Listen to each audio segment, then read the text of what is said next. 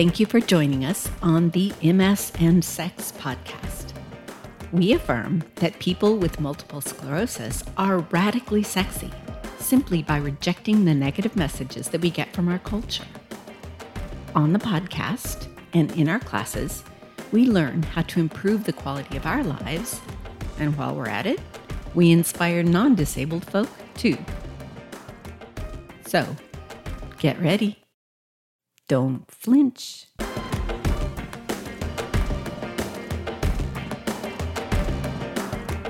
Last month, I told you that in March, I plan to discuss erectile dysfunction with a focus on cisgendered men. And then I remembered that March is Women's History Month. Uh oh! So the penis is an unfortunate and awkward choice of topics for this month. So instead, in March, we're going to talk about erectile dysfunction in female bodied people. We will be talking about the clitoris and related organs instead. I was lucky to reach Dr. Claire Yang. She is a urologist and researcher who frequently works with people with MS when they are referred to her for MS related sexual dysfunction. I'll be talking with her um, and having a casual interview in a few days, and she will answer any questions that I have about how MS damage affects female body genitalia and what the treatment options are. So, if you have female genitals and you have MS or another neurological condition that has caused changes in your experience of sex, email or private message me on Instagram and I will ask her your questions as well. So, besides Dr. Yang's research, which I have been reading, uh, she sent me, she recommended a couple of other papers, and one of them includes a delightful section on the history of the anatomy of the clitoris. So, that is what we're talking about today. Um, at the very end of this episode, also, I'll talk a little bit about some basic anatomy and physiology just to kind of get you up to speed on some basics before Dr. Yang answers our questions. So, let's get started.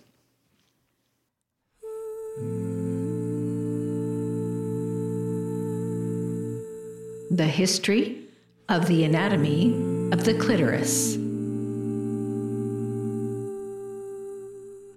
So, most of the information today is coming from a paper by Helen O'Connell, Kalavampara Sanjeevan, and John Hudson called The Anatomy of the Clitoris.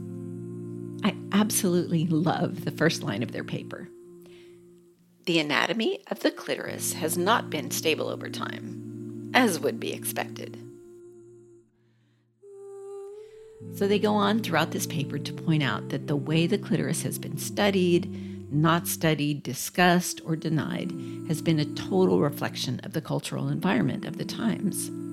So I'm going to start out by talking about the who's who of the explorers, pioneers, and conquerors of the clitoris. We're going to begin with Vesalius, who was a writer uh, putting out information in the mid 1500s, around 1564.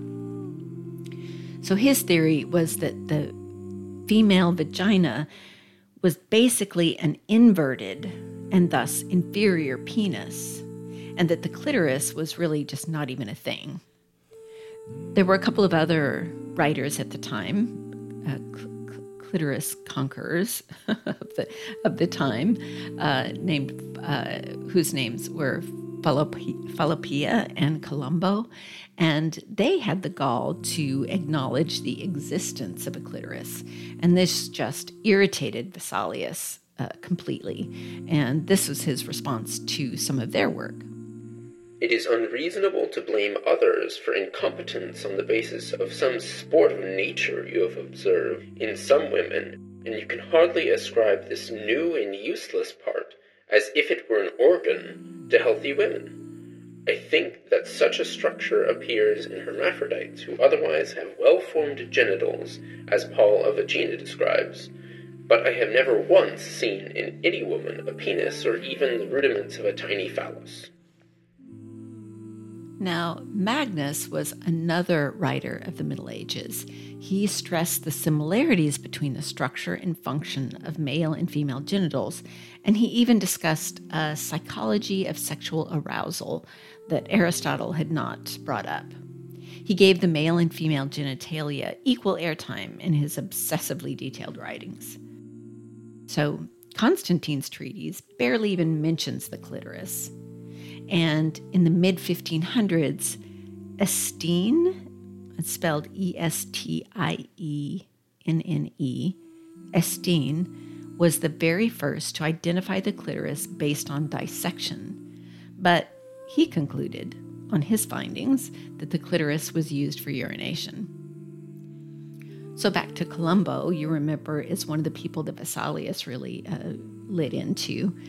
Um, he tried to claim the rediscovery of the clitoris, but it seems really that Falloppia had more data and writings to back that claim up.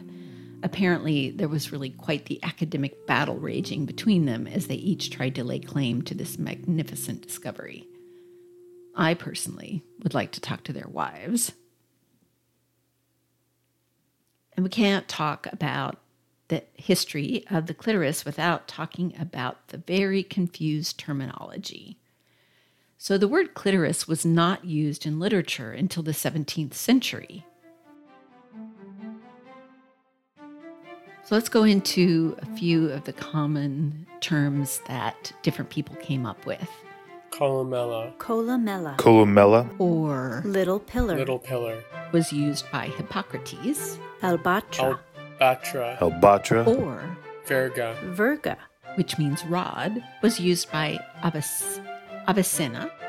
Greeks used the word Nympha. Nympha. Nympha. when referring to a clitoris so large as to be deemed an illness. This caused problems, as you can imagine, but later nympha came to refer to the labia minora, Tentigo. Tentigo. Tentigo. which means tension, was used by Albucassium, who was an Arabic medical dude. Magnus used the word virga for both male and female genitals, whereas Colombo, the guy who acknowledged the clitoris's existence, came up with, Amorous. Amoris. Amoris Dulcedo. dulcedo. which means Sweetness. Of love. Sweetness of love. Sedes. Limbin. Libidinous. Sedis libidinous. which means, Seat. Seat Seed of lust. Seat of lust. of lust. and of course, Gadfly of Venus. Gadfly of Venus. so the Greek word for clitoris is kal- Keltopus. Keltopus. Keltopus. which is derived from a very similar word that I cannot even pronounce, which means To rub. To rub. to rub. makes sense. The authors of the paper that I'm using today also point out that the same root word is sometimes translated into. The little The hill. little hill. The little hill. In the 17th century, de Graaf wanted to differentiate between the enlarged nympha of the Greeks, and so he always used the word clitoris. And from that point on, this became the more commonly used term. So, of course, all of this confusion over the anatomy, physiology, and existence of this structure took medical practice to some very dark places. According to O'Connell et al., it was the vague definition of the term nymphae that launched the medical practice of female genital mutilation. There was a writer, I guess medical person of the time, uh, a French guy named Delchamps, who wrote a popular medical text that included discussion on the anatomy of the nymphae, or clitoris, and its social implications. He penned a chapter on herm- hermaphrodites, which was, of course, followed by a section on nymphotomia. And this was an operation to remove any nymphae that were deemed too large. Right. Who gets to decide what's too large?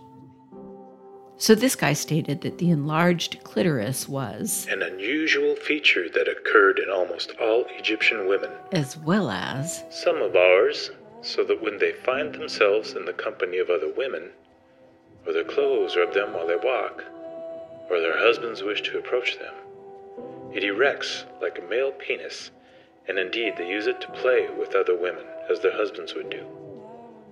Thus, the parts are cut off, as is described in Aetius and others. So I'm just going to stop and sit with that for a moment.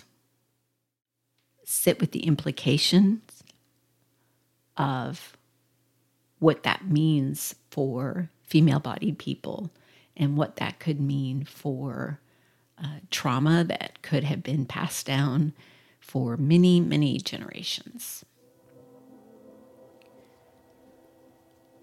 So clearly, cisgendered men have a long history feeling threatened by the clitoris. Stephen Turton writes of these anxieties in the Lexicographical Lesbian.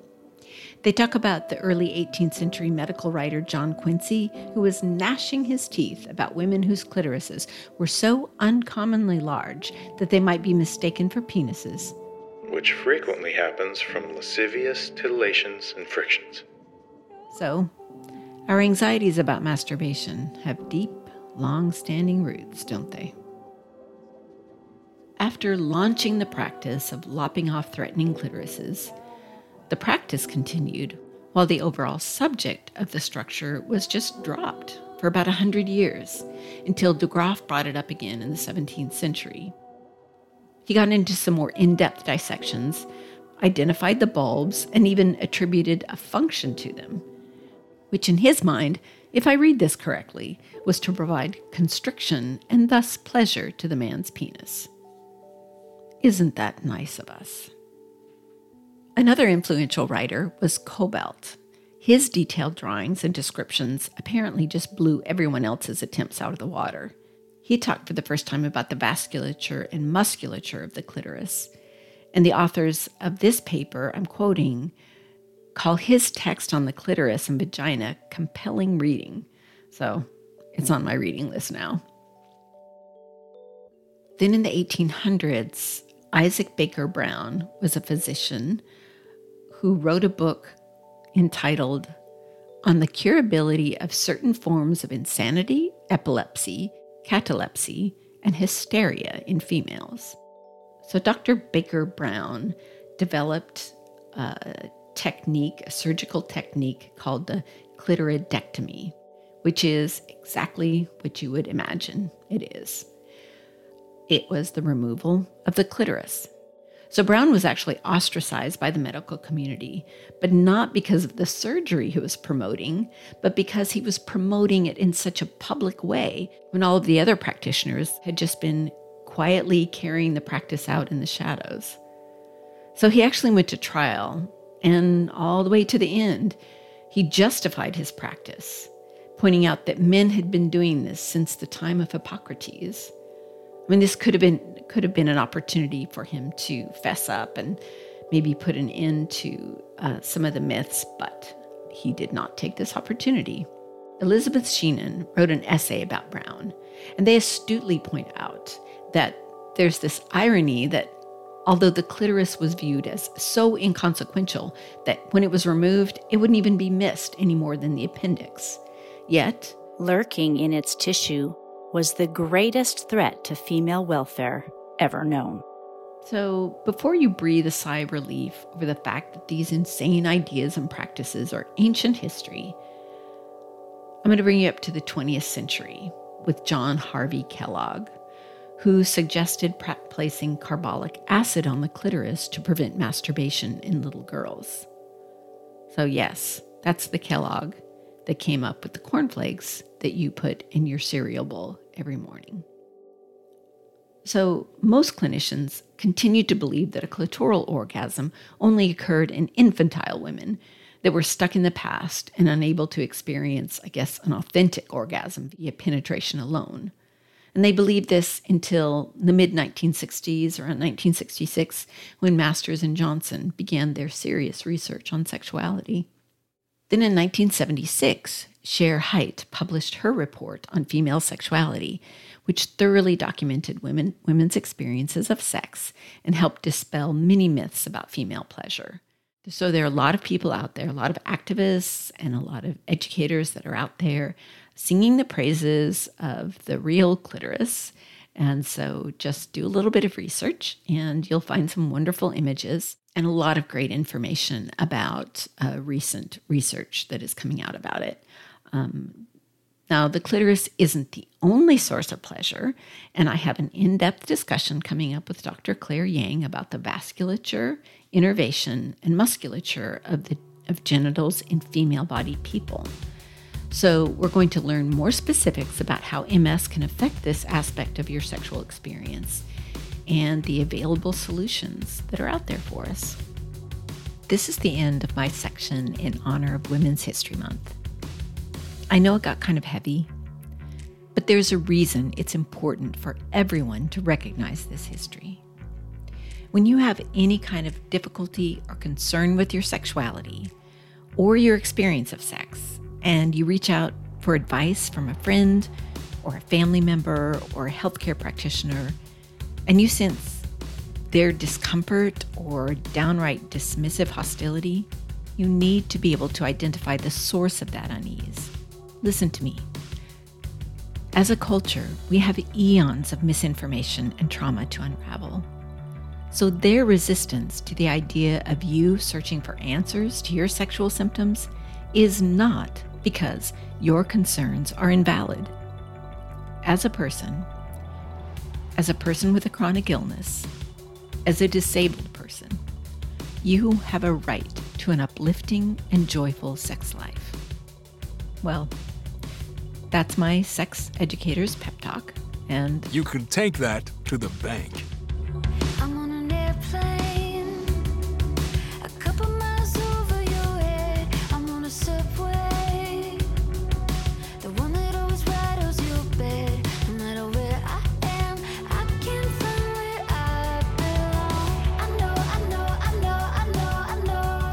Going to give you some A&P basics to the best of my ability. If I get anything wrong-headed, as Rachel Maddow often says, hopefully Dr. Yang will correct me. And I'm very excited about this section because I just love anatomy and physiology.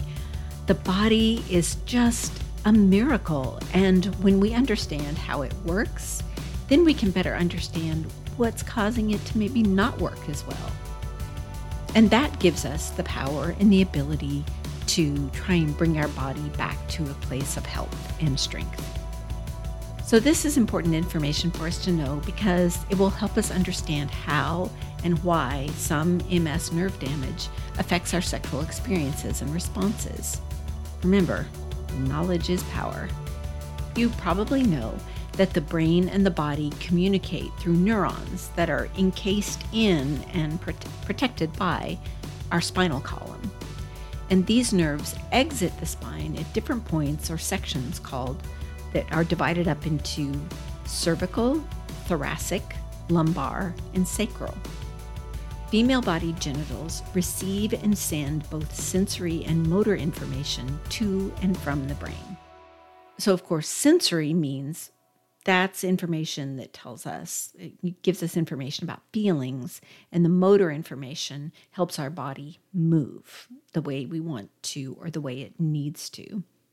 So, for the most part, all of this happens via the first two branches of the pudendal nerve, which I will note here must have been named by some male medical writer because the Latin root of the word pudendal or pudendal means to feel shame. Of course. So this shameful pudendal nerve exit your, exits your spinal column, its sacral spinal segments 2 through 4. And the first branch of this nerve is called the dorsal nerve of the clitoris. And dorsal is an anatomical word that indicates something located at the back portion of the body. And this is a purely sensory nerve, which is absolutely delightful. Now, the second branch of the pudendal nerve is called the perineal nerve, which provides sensory fibers to the labia majora and minora and a part of the vagina that is closest to the entrance or the exit if you're looking at it from the baby's perspective. The perineal nerve also provides motor innervation of the pelvic floor. So these muscles contract during arousal or orgasm. Now, the autonomic ner- innervation of female genitals goes through the thoracic and lumbar sections that are like T10 through L2. And you need to know that autonomic just means that this is something that your body does automatically and you don't have to think about it and you really don't have any control over it.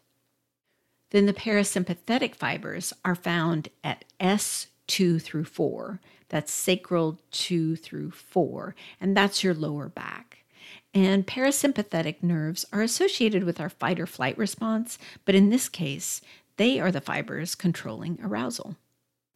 So, other terms that might come up in my discussion with Dr. Yang are afferent and efferent. Afferent nerve fibers take information from the outside world, this information that's stimulating or affecting your body, and then they shoot that information up to your brain.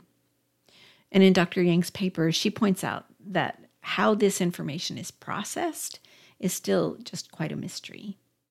Efferent nerve fibers then take signals from the brain to different parts of the body. Now, important parts of the brain in the sexual response cycle are the anterior hypothalamus and the frontal lobe. The anterior hypothalamus is this section of your brain that's deep inside the middle of your brain, and the frontal lobe, obviously, is just this front part of your brain. Now, we're going to talk about the important events that are happening in your body when you are sexually stimulated. First, you experience vasocongestion in your genitals, and that just means that there's increased blood flow. You'll experience increased vaginal lubrication, which is controlled by certain neurotransmitters. Your vagina will elongate, and your pelvic and genital muscles will tighten. Your labia will engorge. Your uterus will kind of lift up or kind of raise up, and the dangerous clitoris will retract. So, here are some important physiological events of orgasm your pelvic floor and uterine muscles contract, the striated muscles of the pelvis contract. Uh, the autonomic nerves send efferent, and remember, and remember, efferent means brain to body. Autonomic nerves send efferent signals to influence other muscle movements in the genitals.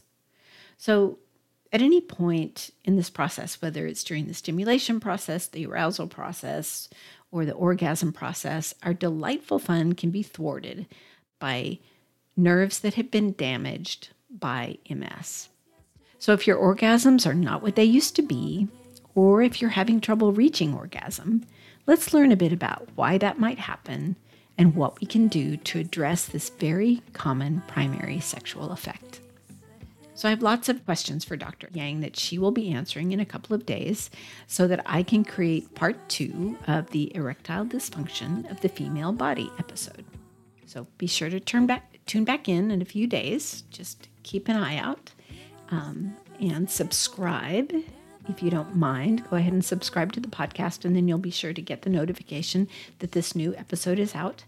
And uh, while you're at it, uh, scroll down and find the review section and offer a review of what you think about the podcast. I am looking forward to our next episode. In any weather, we're stronger together.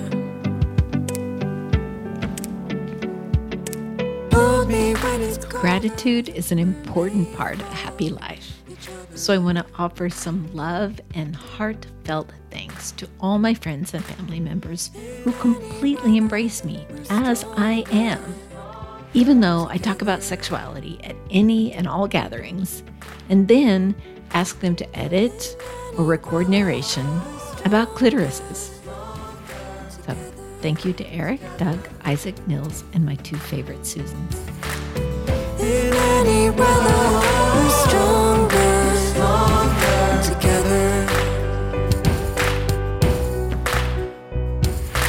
Yesterday was yesterday. I got my eye on all the days ahead. Yesterday was yesterday. I got my eye on all the days.